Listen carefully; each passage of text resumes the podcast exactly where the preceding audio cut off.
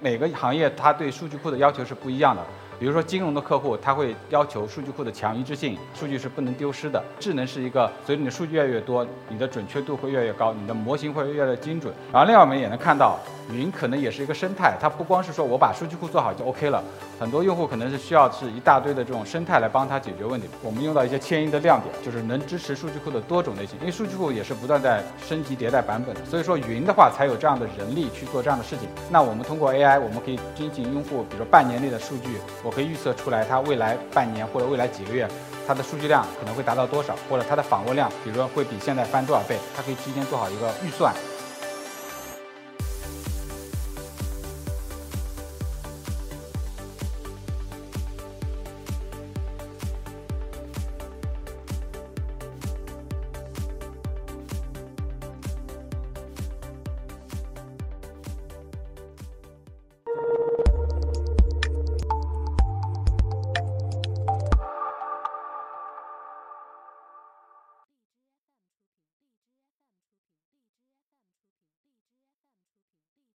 大家下午好，那个我是一课的讲者邵宗文，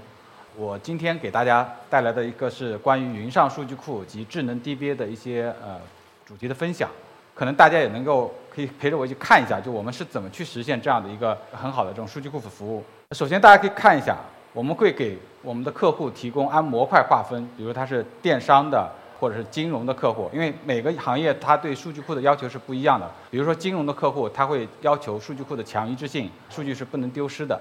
那如果说是一些电商，可能它有一些双十一的活动，它可能会要求数据库有瞬间的这种支撑高并发的能力。反正种种是非常多的这种行业的对不同数据库需求。然后我们是首先通过我们第一步。先让用户能够迁移上云，并且能够在我们的云上直接数据的这种快速的传递、快速的这种搬迁。第二，我们通过我们的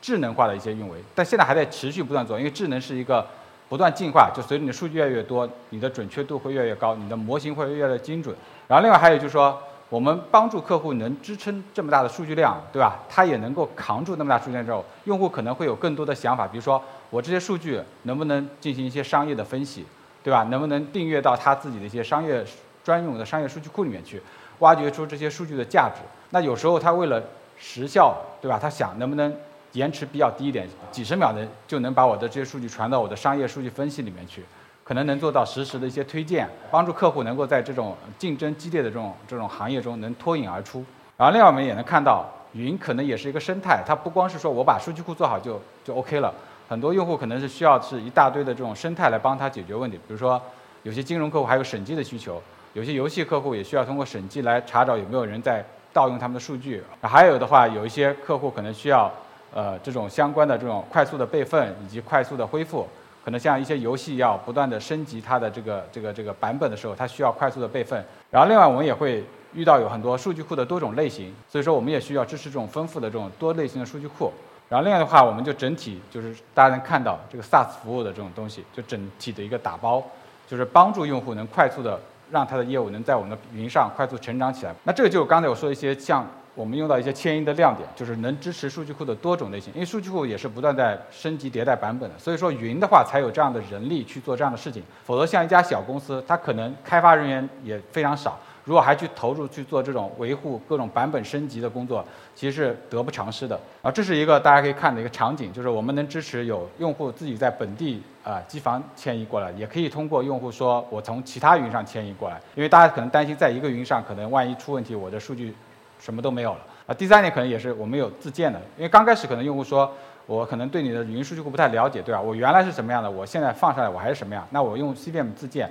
但是自建的过程中，可能他感觉到，哎，就像我拜访有个客户的时候，他感觉到你的这个订阅功能非常好用。如果我自己去搭或者我自己去维护的话，我的成本是非常高的，可能需要投入两个研发同学去做这样的一些组件。然后还有就是说我们的跨区，就是大家也知道，我们腾讯是有非常多的海外机房，或还有很多这种呃像东京像这种其他国家这种资源。那很多的公司要出海，它如果是自己去建，成本是也是非常高。所以说通过我们这个迁移可以实现。呃，整个世界的打通，还有就是我之前说的这个用户遇到的这种审计的这种问题。呃，首先你要审计记下来，存储量也是非常惊人的。就是大家知道每每个请求 c 克的操作，正常情况下啊，买这个是记不住的。它可能只记一些慢日志或者只记一些写操作。那我们要把这读写全部记下来，这个存储成本是要求非常高，需要一个分布式的存储来支撑这个量。腾讯基于这样的一个呃技术背景，其实完全能够帮助到用户去解决这样的存储问题。第三点呢，也是更重要的，就是说我那么多数据，对吧？几十亿条、几百亿条的数据，我要查一个可能有一个什么状态的数据，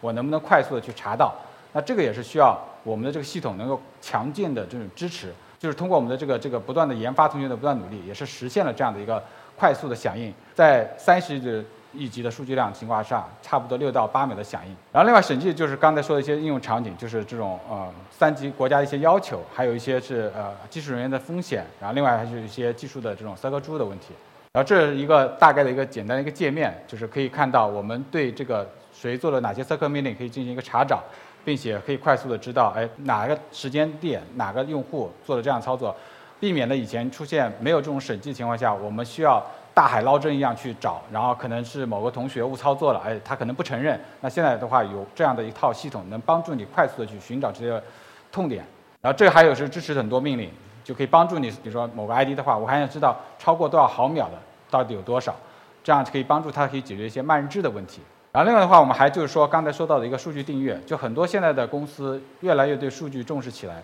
那我们的数据订阅，通过我们自己，对吧？针对用户可以做可配置化。他说我可以需要订阅哪些库、哪些表，因为有些全订阅也没有必要。啊第三点就是，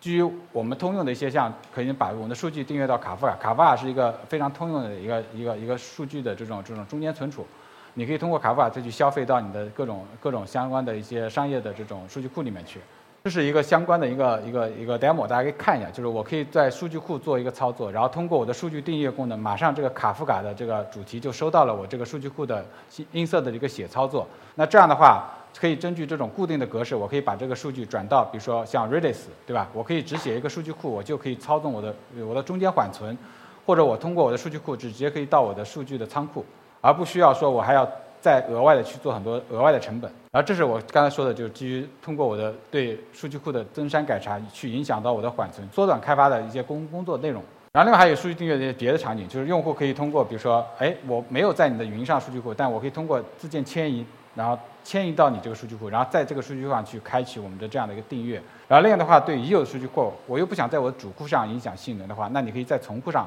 我们也可以进行这样的数据订阅。第三点的话，就是一些呃外部的一些一些这种呃通过我们的迁移工具，然后可以从云外部云上迁到我们这儿。然后我们也可以帮它实现这样的一个数据的功能。然后最后就是我们现在结合这个本次主题的这个亮点，就是智能 DBA。因为我刚才说到了，就是我们现在云上有非常多的用户业务，然后可能有近百万家的企业在云上。那我们如果说让用户进来，给他的很多的数据是比较抽象的，比如说多少毫秒的延迟，啊多少的慢日志数，其实用户是无感知的，因为很多用户是小白用户，那他可能会想到能不能告诉我，我整体这个业务现在质量得分是多少？